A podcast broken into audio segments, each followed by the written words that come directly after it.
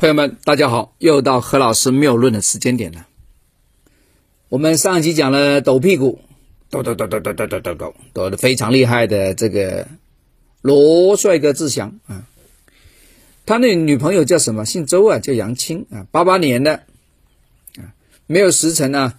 我们排开这个女孩子的资料啊，是戊辰辛酉庚午，是吧？庚金做午火，得到锤炼，刚好又是酉的月，对不对啊？土金非常的旺啊，是吧？那他八字里面什么代表老公啊？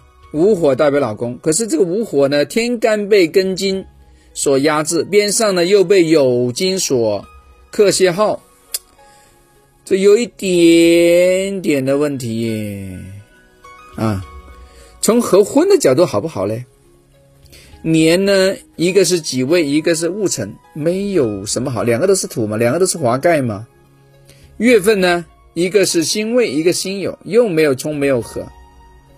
那么在日子里面呢，哎，夫妻宫倒是合，寅午戌这里有个午戌半合，啊，唯一可以拿这个来讲一讲的就只有这里了啊，代表大家互相有点喜欢。可是很不巧哦，啊。这个女孩子，这个富运真的有点起伏哦。何老师也发现一点呢，那个金太旺的女孩子呢，在感情上都容易颠簸。更何况小罗的八字里面呢，是以水来代表老婆，她的八字里面没水呀，no water，没有水，没有水代表呢，在感情上啊容易出状况，要么就互不搭理，要么就是你走你的路，嗯我爽我的。哎，有这个情形哦，啊，其实呢，何老师在一些合婚的项目里面也讲过啊，如果呢男女双方有其中一方呢夫妻宫不美，或者说有一些克的这个不良信息的话，而在另外一方没有发现呢，这个婚姻是没有问题的。如果两边都有啊，你有炸弹，我这边也有隐性一点就爆，那就嘣嘣一下就拜拜了。哎，这个就达标了。啊，这个达标了。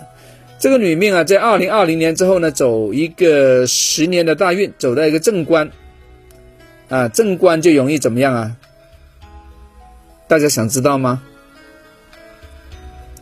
正官就争啊争啊，因为代表小周的八字里面，代表老公啊是是火嘛，对不对？就丙丁两个火嘛。如果出来了是丙火，丙辛合了嘛。就代表怎么样？这个男朋友容易被别人抢啊，别人喜欢啊，要跟你争啊。如果是婚姻的呢，在其中了呢，就代表争夫。大家会打牌吧？截胡知道吗？被抢啦，是吧？唉，今年二零二零哦，子午相冲，冲动夫妻的宫位，要么这事情就成了，要么就拜拜了。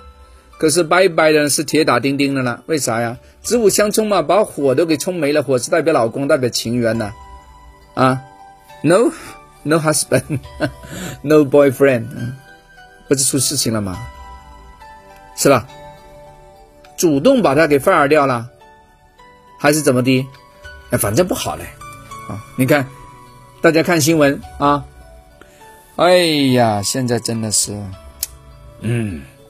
他们两个的格局啊都非常的鲜明，为什么？因为这个男朋友是比劫做夫妻宫啊，这就是婚姻不良。但是呢，天透地长里面呢，代表非常有性格。